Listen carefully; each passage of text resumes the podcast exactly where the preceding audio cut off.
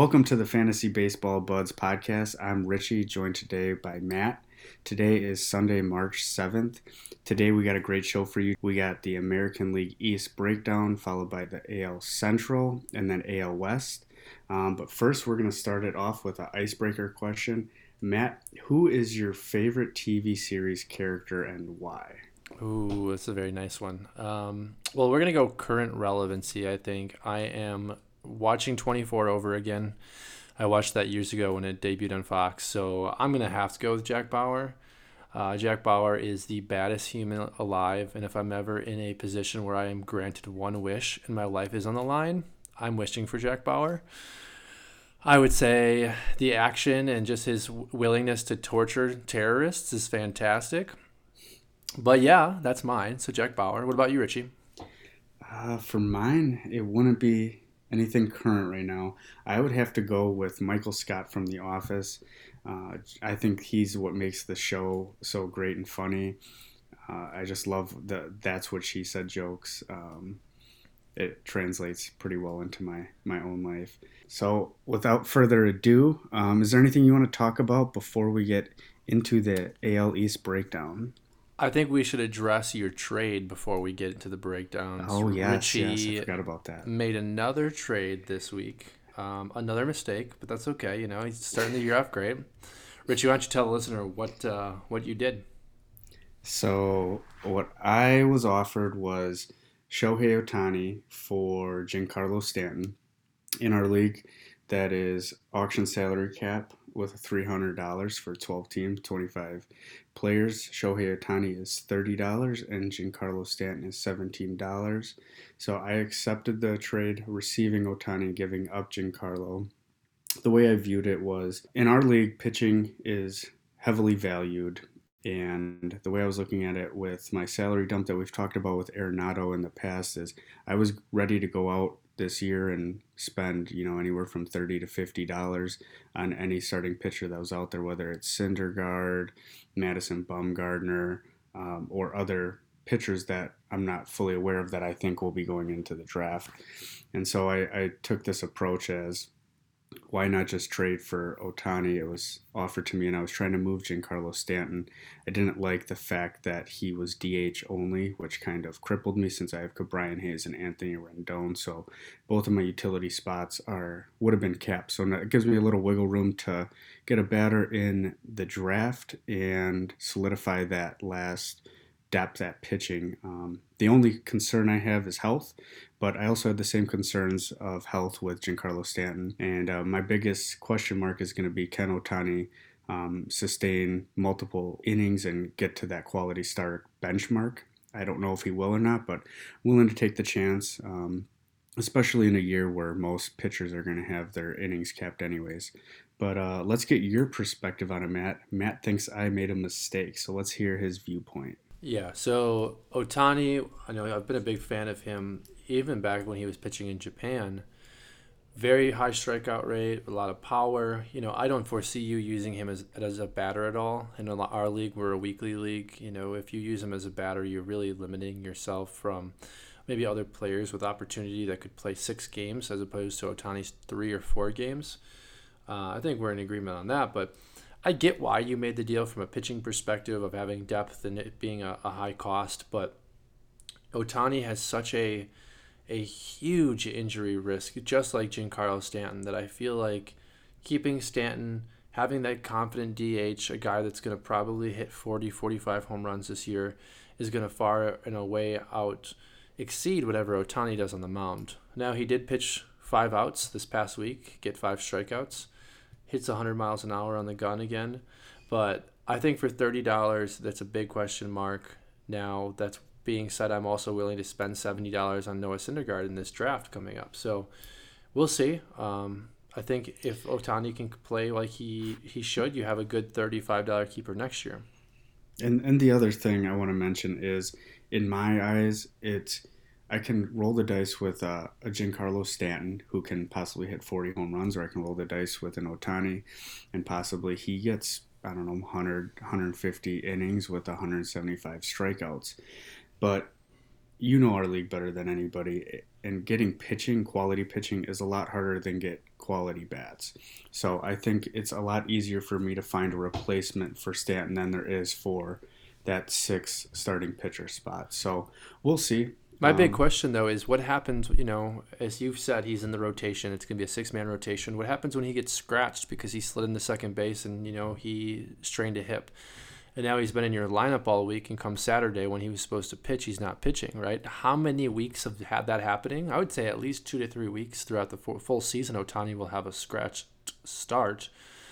That's something that I just couldn't take, right? We'll see. I mean, again, that's a very strong opinion from myself. Um, I feel like there's there is some concern there. Yeah, I hear your concerns. I also um, have similar concerns but I think it's going to come down to what the Angels view. Do they do they want Ohtani to pitch more games and see him as a better asset that way, or do they think DHing for three four games and possibly injuring himself is a better route? I also don't think they're going to let him steal bases, even though he probably wants to, because they do want to keep him healthy. So we will see. But I don't want to talk about this too long, so let's dive right in. Let's start off with the Blue Jays in the American League East.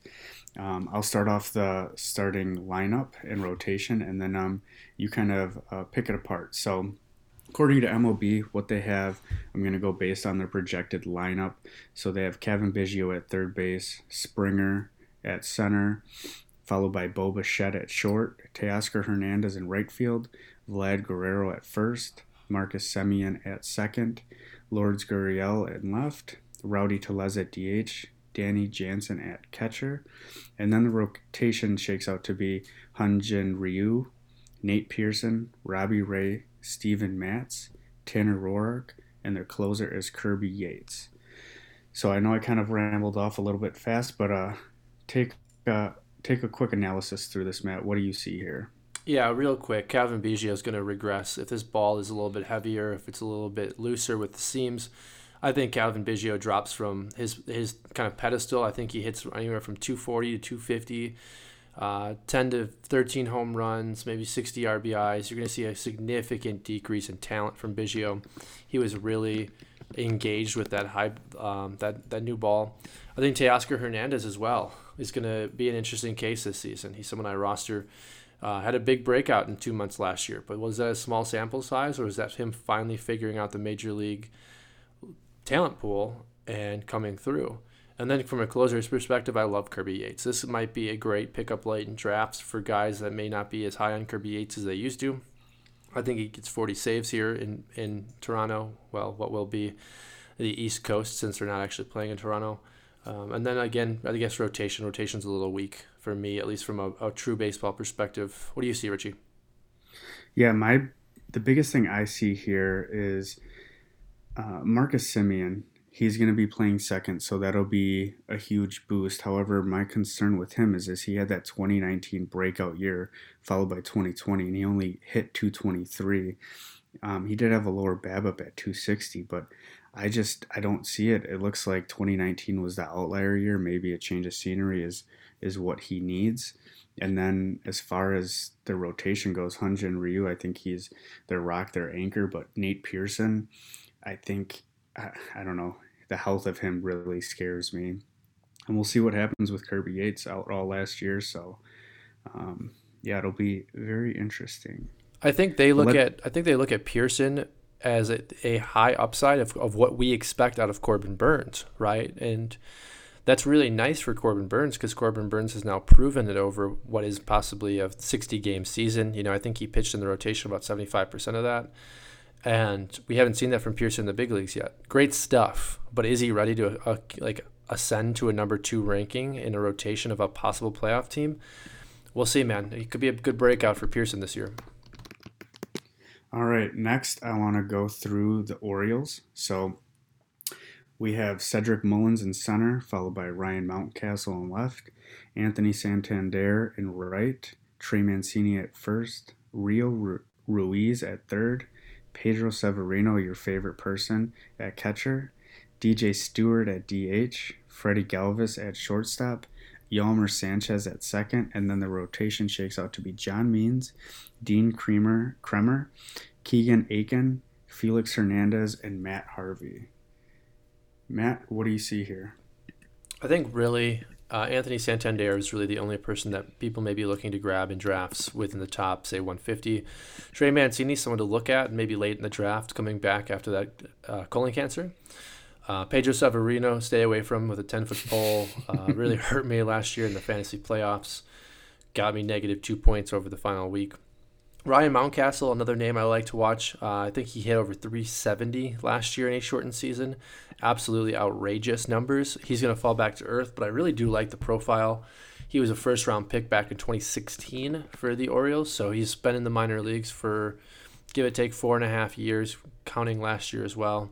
Um, but yeah, I mean, it's the Orioles. You know, there's not much from a pitching perspective either. Maybe John Means. You know, a lot of the industry has been hot on Means. I might be looking to take a flyer on him in the draft. He will be available.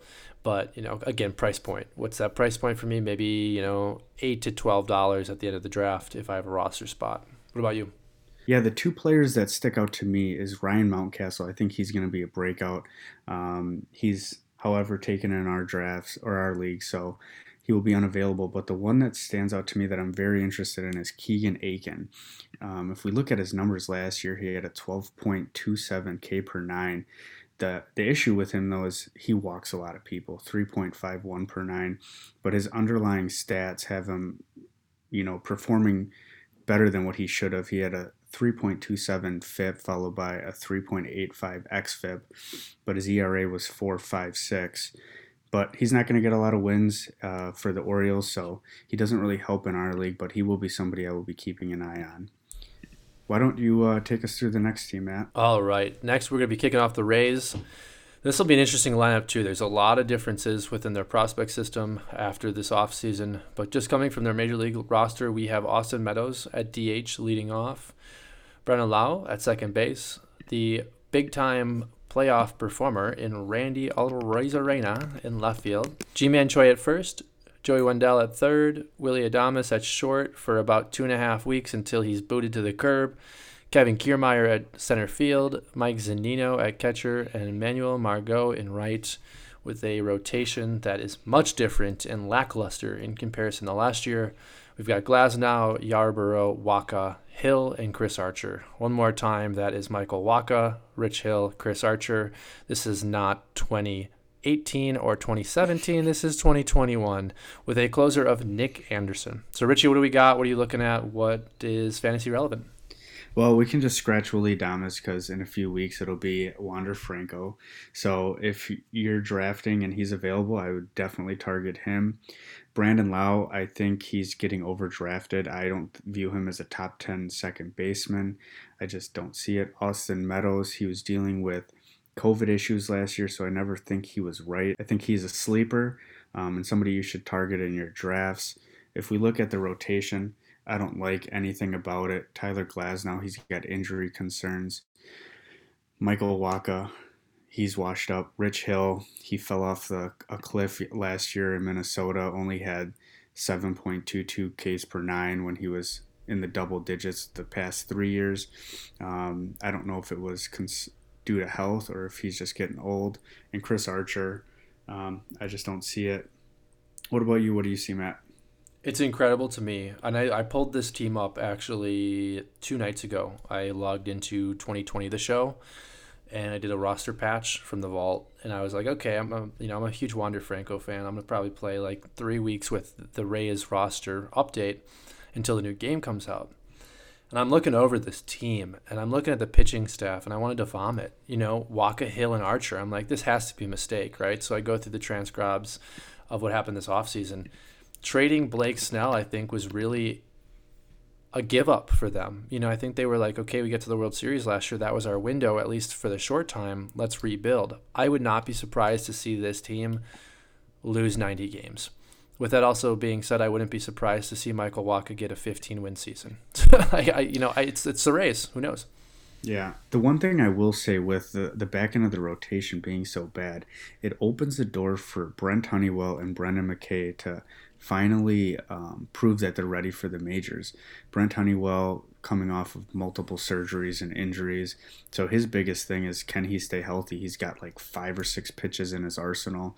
And Brendan McKay was working that two way between a batter and a hitter and feel like nobody heard about him last year. I know there was the alternate training sites, but we still at least got a little glimpse into some people, but nobody heard anything about Brendan McKay, at least from my knowledge. So that'll be curious to see what happens in spring training and people I'll be monitoring. I think they should be on your radar as well. Yeah, I agree with that. That's a great that's a great point. And with the bullpen, I, I think Nick Anderson, great talent, right? He imploded against the Dodgers in the World Series, which I kind of uh, alluded to in an earlier podcast about my frustration with Nick Anderson. But I'd stay away from this bullpen as well. They've got anywhere from three to four guys that could be locking down saves on a weekly basis you know, maybe at the end of the draft, if you can nab Anderson for a cheap price as maybe a number three, or if you're in a categories league and you're really looking for strikeouts and whip, Anderson might be your guy. But, yeah, Richie, why don't you go ahead and go through the Red Sox for us? Starting off, they got Enrique Hernandez at second base, Alex Verdugo in center, JD Martinez at DH, Xander Bogaerts at short, Rafael Devers at third, Christian Vasquez at center, or catcher, Franchy Cordero in left, Bobby Dalbec at first, Hunter Renfroe, Renfroe at right. And then the rotation shakes out to be Eduardo Rodriguez, Nathan Eovaldi, Garrett Richards, Martin Perez, and Nick Pivetta. And they also have Chris Sale, who should be coming back at some point this season. And then as it sits right now, Matt Barnes is their closer. However, I've heard that there is a competition for that because um, they just signed Adam Ottavino. So um, something to watch there. I don't think either closer helps you. But uh, what do you see here, Matt? Take us through this lineup. I'm actually really excited for their offense. Um, I, I, own myself, Rafi Devers, and Chris Sale, but I, am not excited for the team in general this season. I think they're going to be constantly playing eight to six ball games, and they're going to be on the tail end of that. But I do think this middle of the lineup with Verdugo, Martinez, Bogaerts, Devers is going to really be strong, and I think they're really going to make people afraid of the lineup. And then you got Cordero through Renfroe, right? So Franchy Cordero, Bobby Dalbec, and Renfroe. All three of these guys could hit 30 home runs. You got a lot of power at the end of the lineup. So if you can set the table with Verdugo, uh, Verdugo, Bogaerts, and Devers, Vasquez, you know, is a good OBP guy as well, can get on base. You're really setting these guys up to hit some big time home runs. Now, I'm probably not drafting any of them. If I were to choose one, it would probably be Renfroe to just plug and play as maybe an outfielder number five or possibly an injury filler for a week.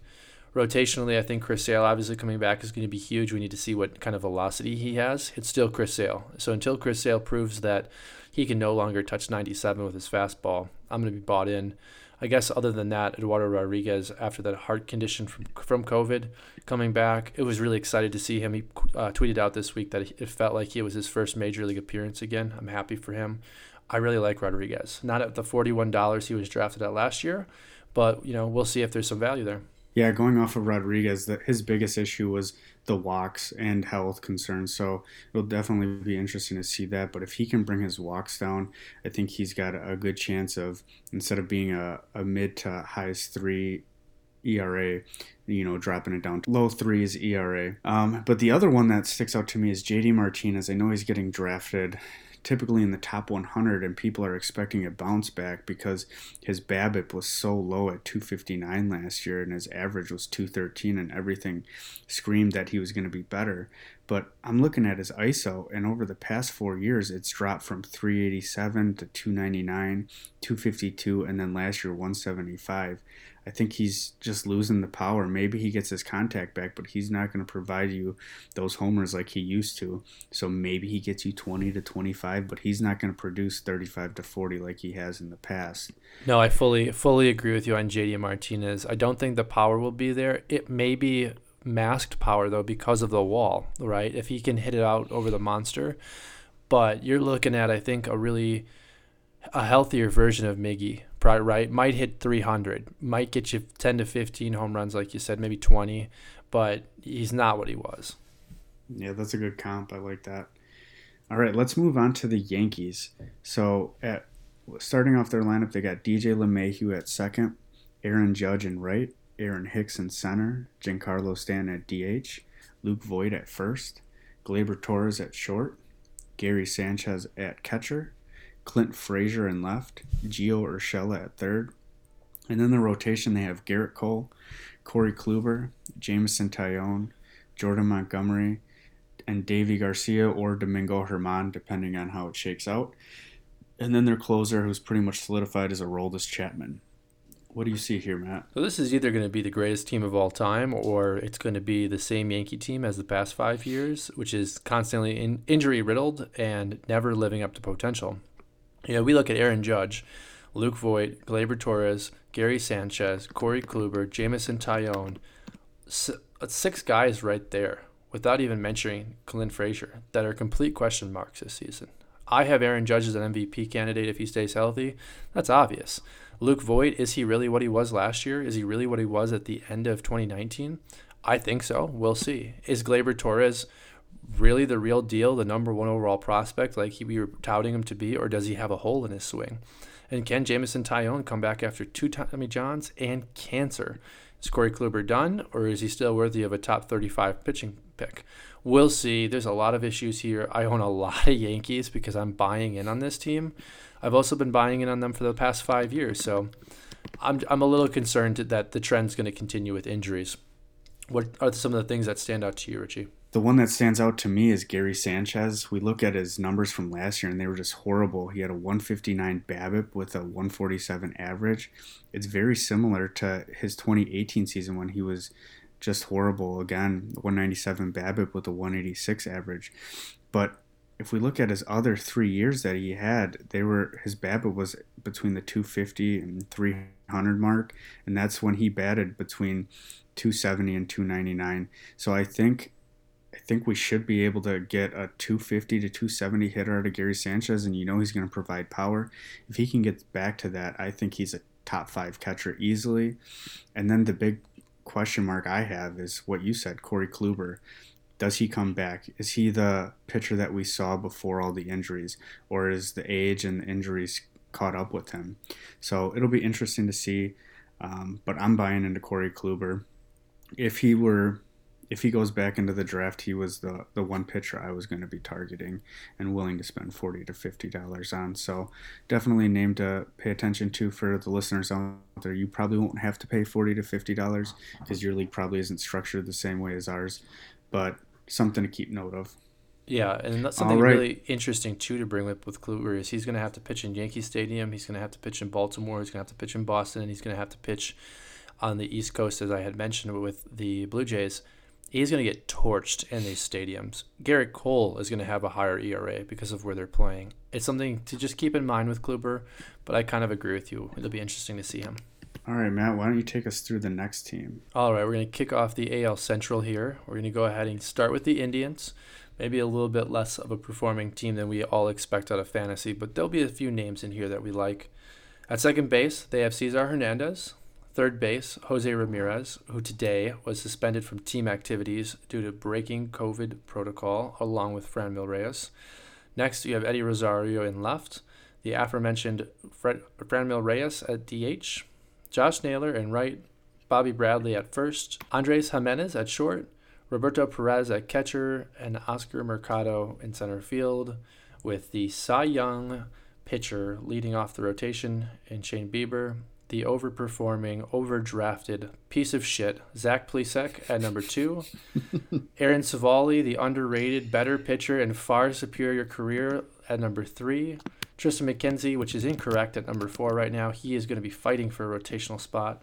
Cal Quantrill at five with their closer, James Karinchak with the lightning 100 mile an hour fastball. Richie, a lot of new names, a lot of new guys in this rotation and also in this lineup. What do you like? What stands out? So the first one that sticks out to me is James Karinchak. He was the setup man for Brad Hand last year. Um, they believed in him uh, so much that they let Brad Hand walk. However, he he reminds me a lot of Josh Hader in a sense, but with less control. He's to strike out a lot of people, but he's also to walk a lot of people. Um, there's been rumors that he may um, have some competition for his closer spot, but I think he's to be their guy. The other ones that stick out to me is Andres Gimenez. He kind of reminds me of of Francisco Lindor Light, a guy who had the defensive skills and the contact, but the power just didn't translate in the minors. Maybe this is the time where he comes up and the power develops. Um, I'm not willing to take a risk on him on draft day. However, he is somebody I might be watching um, at the beginning of the season. I might pounce on. And then Franmil Reyes, he had a fantastic year last year. Um, batted 275 but I, I don't see him as that type of a hitter. You know, he's typically going to give you a 240 to 250 average. His BABIP is just through the roof at 355. Um, and he just strikes out too much, almost a third of the time at 28.6%. I just don't see it, but I do see him as a, you know, 25 to 35 homer guy. So uh, kind of like a Kyle Schwarber, but you can get Schwarber a lot later and he'll give you outfield eligibility. Uh, what do you see here, Matt? I really have liked Josh Naylor since his time in San Diego. Uh, Naylor's a guy that you know could hit 220 or he could hit 280. He could hit you 12 home runs. He could hit you 35 home runs. It all depends on playing time. It depends on confidence. It depends on development. I'm really hoping they allow Naylor to, sit out there in right field against lefties and righties, kind of get his true cup of coffee and start to develop. Well, kind of like Franmil though. Some sometimes those numbers can be overinflated. He did play well in the playoffs. So I'm I'm still still kind of gauging that. Um, again, Zach Plesac, I absolutely am not buying in on this. Um, you know, I had a very strong opinion about Max Scherzer. I would not be surprised to see Zach Plesac out of the major league roster this year. I think that he has reaped the benefits of reaped the benefits of having a kind of mirage ERA. I don't think his talent is there. Can't throw over 93. Had team issues last year with Clevinger. We'll see. I think Aaron Civale is the far superior pitcher. I think Triston McKenzie has has better arm talent. I think Zach Plesac, if he struggles for anywhere up to a month, is going to be sent back down to AAA or moved because he already is on thin ice with the team. But moving on, going with the Royals next. This will be a quick one, I think, for us. Starting off in right field, they have Whit Merrifield right now. Bit of a surprise, kind of taking him out of the infield, but I think right field would be a good spot. Left field, they have Andrew Benintendi. Catcher, Salvador Perez. Perez had a nice bounce back year last year after coming back from Tommy John. First base, they have Carlos Santana. DH, Soler. Shortstop, Alberto Mondesi, who is projected at 50 stolen bases again. We'll see if he can hit that. Hunter Dozier at third, who just signed the new extension. Michael Taylor in center. And the very toolsy, biggest name in the prospect world, Nicky Lopez at second. Rotation, Brad Keller starting it off. Mike Minor Danny Duffy, Brady Singer, and Kris Bubic, with a closer of Greg Holland. Greg Holland back with the Royals. So, Richie, what stands out? I think the first one, and we talked about in the past, is the trade for Andrew Benintendi. He's going to be on a contract year. He's not going to provide you power. If you play in categories league, he might be somebody to target um, as your fourth or fifth outfielder. But for points leagues, he's not going to do much for you. Maybe he gets you back to that 275, 300 batting average, but I don't see him hitting more than 15, 20 home runs. But on the pitching side, they got Brady Singer and Kris Bubic, who kind of stick out to me because they were young guys who jumped up the, the ranks from single A and double A to the majors. So it'll be interesting to see how they progress at the majors. But what do you see, Matt? What do you like in, on the Royals? This is another team where you look at it and you ask what year it is, right? You know, Michael Taylor, you've got Jorge Soler, Carlos Santana. Now, Soler has been fantastic. He's really come into his own. He's emerged as a big time power hitter. I think Carlos Santana is going to take a step back. Great with walks, still strikes out a little bit.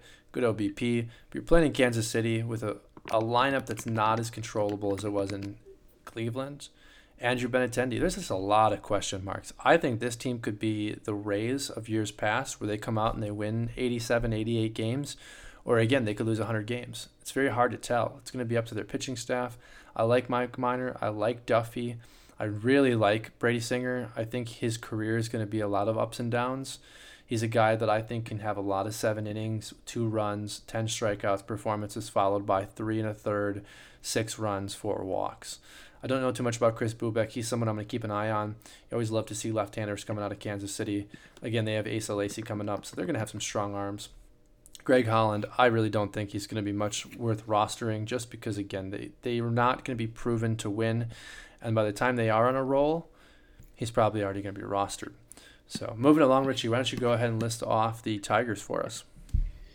Yeah, so we'll start off with their uh, their lineup. So they got Robbie Grossman in left, Jonathan Schoop at second, Miguel Cabrera at DH, Jeimer Candelario at third, Renato Nunez at first, Willi Castro at short, Wilson Ramos at catcher, Nomar Mazara in right, Jacoby Jones in center, and then for the rotation it stands Spencer Turnbull, Matthew Boyd, Jose Urena, Michael Fulmer, and Daniel Norris, and their closer is listed as Bryan Garcia. What do you see here, Matt, aside from the rotation that probably won't be the same by the end of the year? Yeah, it's a good point. Um, this is a prospect ready team, right? We've got Renato Nunez at first base, and we know that's going to be Torkelson's position. So he's kind of just in waiting. Although I really do like Nunez. I like Nunez especially when he was on the Orioles. But you're playing in a bigger ballpark. You're not going to have as much protection in this lineup. I'm really going to avoid everybody, to be completely honest with you. I like Bryan Garcia's arm talent a lot. 26, 27 year old has a lot of potential. But again, how many opportunities is he going to have within this lineup? If you're somebody playing in maybe a, a deep, deep league, 14 team plus, maybe Michael Fulmer is a guy that you want to jump on. You know, former rookie of the year, had the had the arm issues. He's back now. But again, your issue is going to be getting wins out of him, and he's really not going to be a categories guy that's going to give you those counting stats. So, I think overall it's a wash for me. What about you? Yeah, so I'm looking at the pitching. They they brought up Casey Mize last year, but he struggled, walked a lot of batters, had an ERA over six that was backed up by the FIP and XFIP that were also above five. But I think they should give Matt Manning a chance. He did well in 2019 at Double A. I'm sure he progressed at the alternative training site, but he was, you know, had his ERA at 256, backed up by 253 FIP and XFIP, so it's right in line. So I believe it's the real deal. On the hitting side, the one that is intriguing to me is Willi Castro, a good shortstop. He hit for 349 last year, but it was with a 448 BABIP, which is incredible. I don't think I've ever seen something that high before. So I, I do think he can be a high average guy, maybe like 280 um, with a little bit of pop. But in today's game, there's probably 20 good shortstops that are greater than him. But if he played second, I think he probably would have been a, a top 15 guy, somebody to keep an eye on in uh, deeper leagues, maybe AL only. Must be nice. Almost 50% of your hits in play were hits, or, you know, base hits. What yeah. a lucky guy. Yeah, that's crazy. That's yeah, that, that's a stat that you really see from a small sample size, right? 60 some games that's that's eye popping. The the other person we didn't mention is Tarik Skubal, who's not listed in the rotation, which is interesting to me. But I think he's their brightest pitcher in their lineup. He struck out more than ten batters per nine. I know he's projected to be a breakout amongst the industry. The one issue is um, he had a, a 5.63 ERA followed by a 5.75 FIP, and 481 xFIP, so he's going to give up a lot of runs. Yeah, so what are your thoughts on Skubal, Matt? I like Skubal a lot. I moved Skubal last year for, I think, Tim Anderson. Um, I've been big on Skubal since, was this, 2019 when he had a really big breakout in the minor leagues. So some of the other podcasts I listen to, specifically the Dynasty podcast, have been watching him for years and have said even while Ma- uh, is in that rotational kind of pool of talent with Manning, that Skubal will be the best. He's a lefty, big time comps to Cliff Lee, amazing secondary pitches, but he still has to learn that control. He's a young pitcher. It took, if I remember correctly, Cliff Lee until he was about 26, 27 to really find that Cy Young form. I would not be surprised with the same with Skubal. Uh, so, Russ, if you're listening, hold on to him for a few more years. You are going to get that talent out of him. Um, I think I'll go on a limb to say that he'll be the second best pitcher out of those three. I still think Mize has the ability to pitch into his late 30s. I think Manning is probably out of that team, out of the rotation by the time he's 30. I think he'll have one more Tommy John and probably a shoulder issue. 6'6, 230. He's too big. He's already having injuries with the shoulder. Uh, I do not expect him to last very long. All right, we'll go through the Twins lineup here. Uh, starting off, they got Max Kepler in right, Josh Donaldson at third, Jorge Polanco at second, Nelson Cruz at DH, Miguel Sano at first, Luis Arraez in left, Mitch Garver at catcher, Andrelton Simmons at short, Byron Buxton at center. And then for the rotation, they have Kenta Maeda, Jose Berrios, Michael Pineda, J.A. Happ, and Matt Shoemaker. For their closer, it looks like it's going to be a competition between Taylor Rogers and Alex Colome, but I wouldn't be surprised if they um, mix and match with those guys. But reading over this roster, what do you see, Matt? We'll see what Arraez could do this year. Can he get back to that high 300 batting average? Mitch Garver, you know, was last year an admiration for him, or was it how he really is? Was it 2019 that was kind of the gimmick season? Nelson Cruz, we obviously love him. He's the the ageless wonder. This team is going to perform very similar, I think, to how it did a few years ago.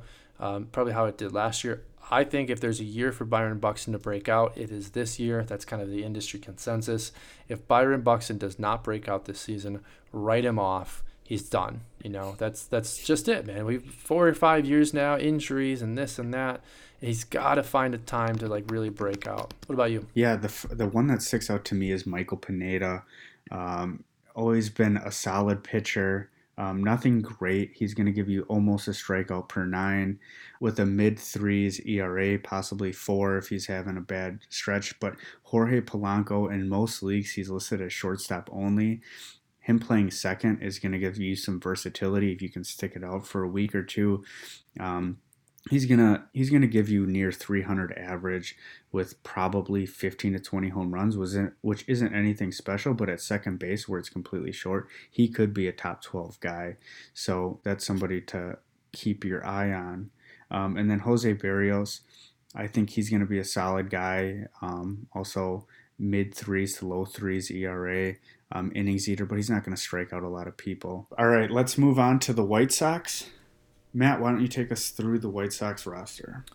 Yes, obviously one of the AL's favorites for the World Series. A lot of talent in this roster. I mean, I'm looking at it right now. I think I see one guy before I read it off that I'm not interested in. That's Adam Eaton.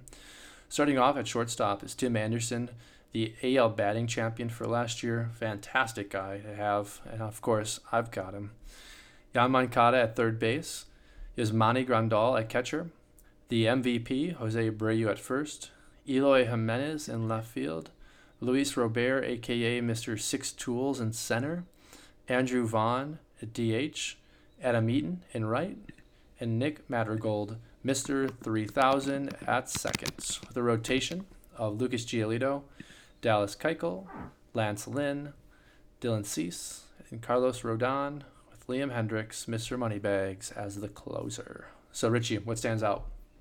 The first one that stands out to me is Yoan Moncada. He had a rough season last year, but he was also dealing with COVID. I'm wondering if he can get back to his 2019 numbers where he batted over 300 and had 25 home runs, and he was arguably viewed as a, a top five, top 10 third baseman. Can he get back to those numbers, improve on his 225 batting average that he had? And then Carlos Rodon, he's just had multiple injuries and has never been right. 2019, he had 11 Ks per nine, almost 12, um, but he had a high ERA. Um, it's always above four. Um, so it'll be interesting to see if he can get back down to a lower ERA. The other guys, um, pretty much almost everybody's familiar with, but the one that sticks out is Andrew Vaughn, uh, top prospect. He's making some noise in spring training, and it looks like they're going to give him the the DH role right out the gate. So that's uh, very intriguing. So um, definitely somebody who's going to be flying up draft boards, and you should have on your radar if he's not already. What do you peg Vaughn for this season? Say he plays 140 games. What's his stat line? Ooh, um, easily at least 30, 40 homers. Um, it's the batting average for me. Um, I, that's the one I, I can't I can't put my finger on. So I'm gonna need your help on uh, guessing what that's gonna be. I'm glad you asked because I think a you're wrong, and I think everybody in this industry is wrong. It's interesting. We were listening to I was listening to CBS and they said the same thing. They said 35 to 40 home runs, and I laughed out loud because yes, Vaughn has power, but Vaughn is a bat first, contact first player. He's a line drive hitter. He is not Pete Alonso. And I was very frustrated when they pulled that comp out to him because he's a very different player than what they're describing. Andrew Vaughn's the guy that's going to hit you 290 to 320 for the rest of his career after probably this season, where I see him around 272 with, say, 25 to 28 home runs, probably 80 to 90 RBIs. There might be one season he hits 40 home runs, but he is a line drive power contact guy. So I'm excited for him. I also traded him to Russ last year Pretty upset I let him go, but because I didn't see that high power in his future, I let him walk. Now, you guy have a guy that hits 310 and hits 30 home runs. That's a big asset as well. I think Andrew Vaughn this year, though, if you can grab him at the end of drafts, he's sliding into your utility and he's providing you a lot of talent. So, so how many homers if he plays 140 games? How many home runs do you think he has? 23 to 27. 23 to 27. All right, I'll take that bet. Let's. I'll bet you what do you want to bet? Ten bucks? I bet you ten bucks. If he plays 140 games, he'll hit more than he'll hit 27 or more home runs. Ooh, um, let's do. You have to host for an entire month. All right, I'll take that. Or I have to I'll host for an entire month, right? Like either or. Yeah, whoever. Okay. All right, let's uh let's keep moving. We'll move on to the AL West. Um, so at second base, they got David Fletcher. First base, Jared Walsh. Third base, or batting third is Mike Trout in center. Anthony Rendon at third. Justin Upton in left. Shohei Ohtani at DH. Dexter Fowler in right. Jose Iglesias at short. Max Stassi at catcher. And for the rotation, they have Dylan Bundy, Andrew Heaney, Griffin Canning, Jose Quintana, Alex Cobb and Shohei Ohtani. Should be noted that they're talking about Albert Pujols being DH on days that Shohei Ohtani is not. And then their closer, who they went on and traded for, is Raisel Iglesias. So, Matt, take us through this lineup. Again, I think we're looking at another team that a lot of big time names, but but where's the actual substance, right? With Rendon and Trout, you obviously have big time performers. But you look at Justin Upton, big time underperformer. Dexter Fowler didn't deserve his contract. Jose Iglesias has not been the same since he had micro fractures in his shins. This is probably six or seven years ago. Max Stassi had a nice end of the season last year. He's not consistent enough. David Fletcher has been overperforming. Jared Walsh is going to fall off the boat and probably not be found for a while. But I do think he provides power. Don't get me wrong. I think there is some power there. But again, small sample size and small sample size. It was less than about four weeks last year. It was all of September for him, wasn't it, Richie? Yeah, and I completely agree with you and Jared Walsh. He definitely outperformed his peripherals. Um, he's a nice player. I, I do think that like you have him on your team. I think he's if you got him for a dollar in, in dynasty leagues, if you got him for you know, waiver pickup and you don't have to sacrifice a, a round pick, you're going to hold on to him just to see what he can do over the first couple uh, months of the season. But I think, and again, correct me if I'm wrong, he's probably going to be the first guy that you drop for a different player. Would that be correct? Yeah, if I even keep him. Yeah. He's, he's one of the ones on my chopping block. So well, it sounds like Richie's been dangling Jared Walsh out there for other teams, huh? I have not because I I don't see him as much of a value, nor do I think people really um, pay attention to him. He never was a, a big name guy. I believe he's 27, 28. Yeah. Let me double check that. Yeah, 26 to 28 for um, sure. Yeah, he's 27. Um, so he's he's one of those minor league journeymen who's been in the minors for most of his career and just came up um, the in 2019 actually. Um, but he only batted 203 in 2019 and struck out 40% of the time. So the fact that his strikeout rate dropped to 13.9 and his average went up to 293 kind of is a little fishy to me. Um, and I'm not technically buying it, but who knows? Maybe he has a hot spring over the next couple weeks. He changes my mind. But the other one I want to talk about is Max Stassi, their catcher, um, who did pretty well. He batted 278 um, and only had a 277 BABIP. Um, so if you're waiting on catcher in your leagues, maybe somebody to target late. All right, moving on. We're going to do the Astros, kind of fly through the last couple teams here. Astros have Jose Altuve at second base, Alex Bregman at third, Michael Brantley in left field, Carlos Correa at short, Kyle Tucker in right, Yordan Alvarez at DH, Yuli Gurriel at first, Martin Maldonado at catcher, and Myles Straw in center with a rotation of the magician Zack Greinke. I'll tell you what I'm throwing.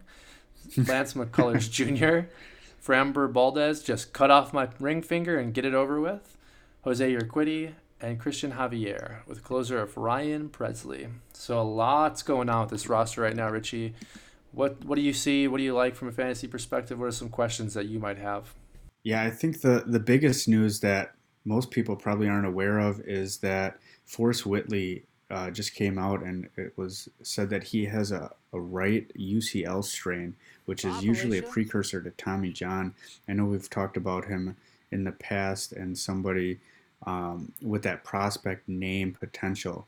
I think he's done. I think he he reminds me of who was that one pitcher that Mark the Phillies Appel. took? Mark Appel. Taken technically Whitley, by Houston and traded to the Phillies. Yeah. So, um, the other guy I want to talk about is Kyle Tucker. This is his breakout year. I see it. I feel it. Russ trade him to me. Um, he he had a 300 BABIP, which is right in line with the average. Bat 270. I, I see him batting probably closer to 280 with 30 to 40 home runs this year. Um, everything's there. We've just been waiting for him. And then the other one we've talked about in the past is Chris, Cristian Javier. Um, all of his underlying metrics say he should be better than what he is. Um, and I think 2020 was just a blip on the radar, and he just needs some time and more games to show what he has in the tank. Um, but what do you see, Matt? Well, this is a message to Framber Valdez personally. I know you're listening. I know I am your second opinion medically. And I think you should just cut it off and get your ass back on the mound because I need you. No, I think this team is it's a very interesting team. They, obviously the cheating allegations from a few years ago, the massive disappointment that they were last year. Framber himself had a fantastic postseason breaks his hand, right? He might be the most encouraging player going into 2021 on this roster. And that's probably next to Kyle Tucker because I do agree with your comps there for his stat line this year. And then, of course, Framber breaks his finger. So I'm a little bit less encouraged by this team. Um, obviously, I think Yordan Alvarez can come back and perform at a high level. I really want to see what Myles Straw can do in the outfield. Is he going to be a high option for stolen bases? But can Correa, Bregman, and Altuve rebound? I don't know. We'll see. I'm not looking to touch them in the draft or any drafts unless I get a lot of value. You know, as I've said before, if Bregman falls outside round five, which he's not going to, I'll take him. Um, pitching staff other than Framber, Greinke, I'm completely disappointed with his performances last year. I mean, literally calling out what he's throwing to batters. Lance McCullers could have a really, really big season he wasn't allowed to throw his curveball as much last year. He'll be kind of full reins this year now after a year and a half of Tommy John. And Urquidy, can Urquidy kind of come through and pitch as as he's supposed to, or are his underlying numbers really going to be a detriment to his ability? But yeah, Astros. I'm going to be watching a lot of their games here on the West Coast. Um, we'll see what happens.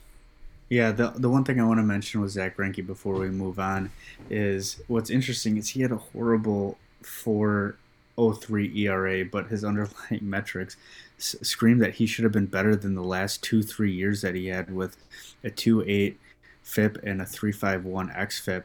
Um, but yet we still see his fastball declining, and like you said, he'll call out pitches. I just it doesn't make sense to me. I don't get how how it's happening, but you know what? He's on my team. I'm gonna ride the wave.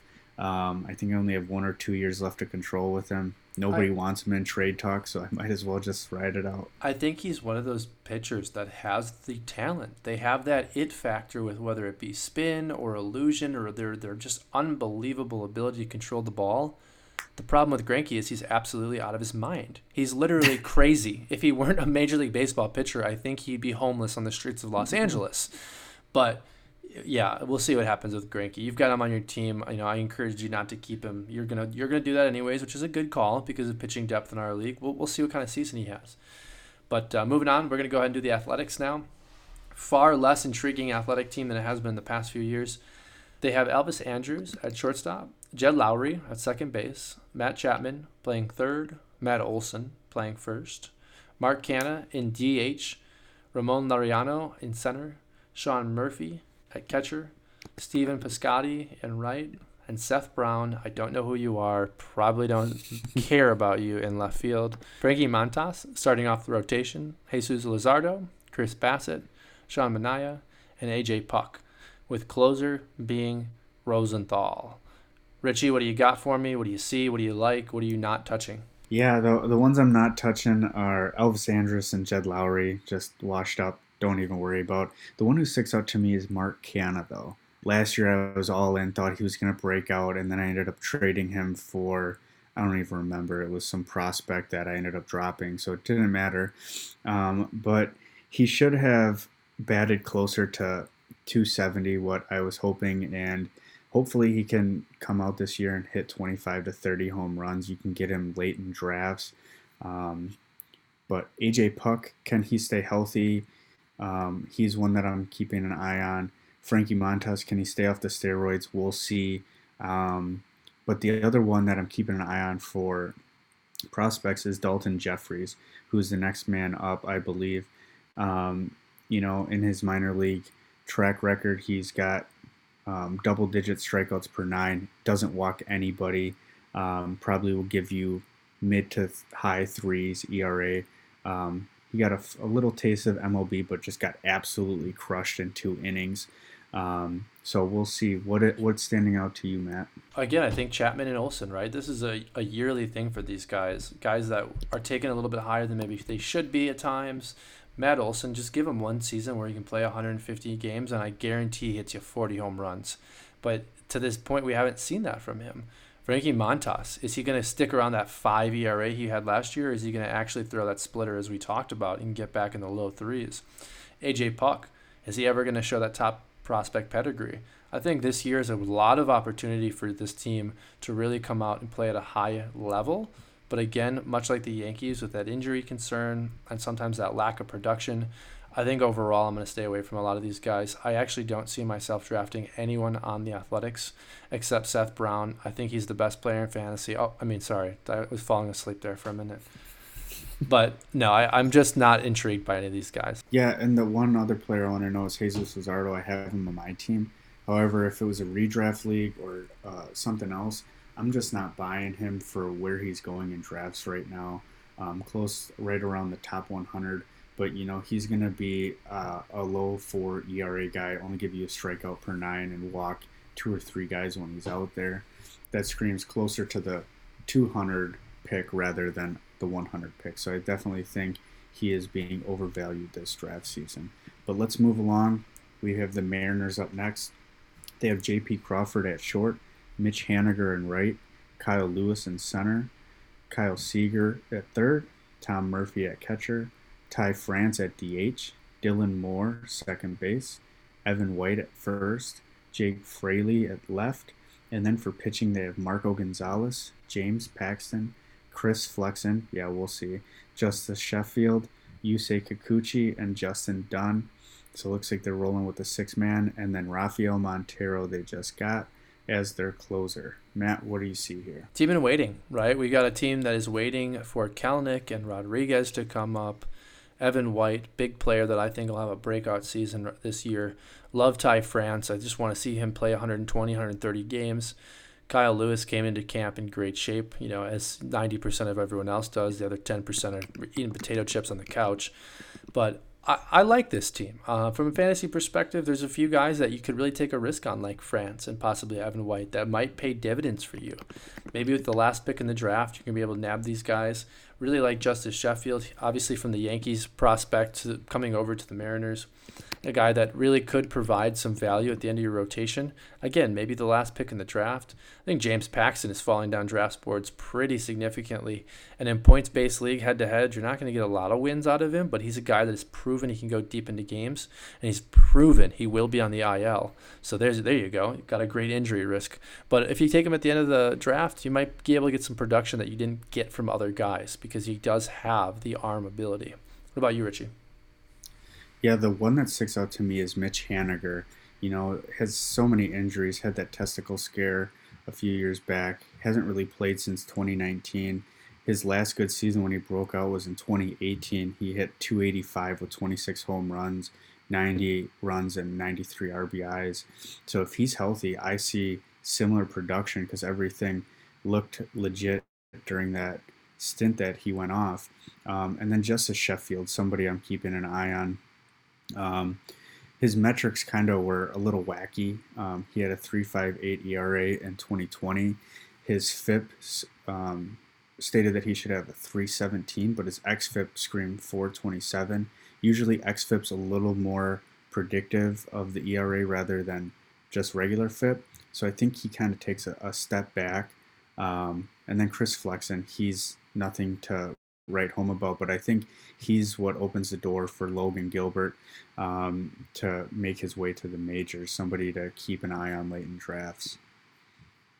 Yeah, Gilbert's really getting some traction right now. Uh, read an article actually before we started recording today talking about Gilbert and how he's ready to start his ascension to the big leagues, obviously, and come up and pitch well. Gilbert's sitting at 23, almost 24. He's got that age where they've held him back quite a bit and really let him develop. I'm excited for Gilbert, and I'm excited to see who you trade him to. Moving along, we are going to finish this out with the Rangers. Um, and Richie, do you want to kind of kick it off and go over the Rangers? Yeah. I'll go over. Uh, so at center, they have Leody Taveras. Second base, they have Nick Solak. Shortstop, they have Isiah Kiner Falefa. Uh, and right, they have Joey Gallo. DH, our boy Willie Calhoun. Uh, left, they have David Dahl. Third, they have Rougned Odor. First, Nate Lowe. And then at catcher, they have Jose Trevino um, until Sam Huff is ready, that is. And then for the rotation, they have Kyle Gibson, Mike Foltynewicz, Kohei Arihara, Dane Dunning, and Jordan Lyles. And it does not list who their closer is at this time. But looking at this roster, what do you see, Matt? This is a team in rebuild. I can't say I'm going to touch any of these guys. I mean, their pitching staff, I'd like Dane Dunning, but I truly think their probably best arm talent is Dane Dunning. Um, and then closer again, it's going to be kind of be to be determined. They've got a lot of talent in that bullpen, but not a lot of experience and a lot of true production. What are you seeing, Richie? And that this is this is just the team that has burned, I think, you and me the most um, in our fantasy careers over the past two three years. I mean, we were so excited about Odor, Willie Calhoun, Nick Solak, Joey Gallo, and they just underperformed our expectations and kind of fell off the radar. Um, you know, I'm almost at that that tipping point where I'm like, I'm ready to move on, but you know, maybe maybe it is the time that they perform like we think with Odor, Calhoun, uh, Gallo, Solak. Maybe they can be the, the guys we hope them to be. Um, but the one I'm looking at the most is Nate Lowe. We've talked about him in the past. Um, I think this is the year he breaks out. He finally has a chance. He's not stuck um, in the minors with the Rays anymore. And then, as you mentioned before, Dane Dunning um, was included in the Adam Eaton trade um, to the White Sox, and now he's uh, was involved in the Lance Lynn trade. So went from the White Sox to the Rangers now. So it looks like he's going to have a full time job locked down now. Um, so with most of these pitchers, can they keep his walks down? He walks almost four batters per nine, um, and I think that kind of gets in their head. So yeah, looking interesting up, to see how. But I, I, agree with you, Dunning. You know, can you keep those balls uh, in the zone? Um, I mean, he's going to be playing in a, in a new ballpark, right? It's going to be more of a neutral neutral park, and he's not going to have a whole lot of run support unless Joey Gallo gets into one. So much different team than the White Sox team that you really rode last year for a solid month. All right, that covers all of the AL teams. Um, Matt, is there anything else you want to touch on before we take off? No, I think we wrapped it up. We have the NL, the AL covered. Moving into next week, we're going to start going over our positional rankings, maybe talking about some of the final sleepers that we have. We are about three weeks until our big drafts, and we are a little under a month until the start of the regular season. So, very exciting. Yes, I'm very excited as well. Take care. Bye. Get back here.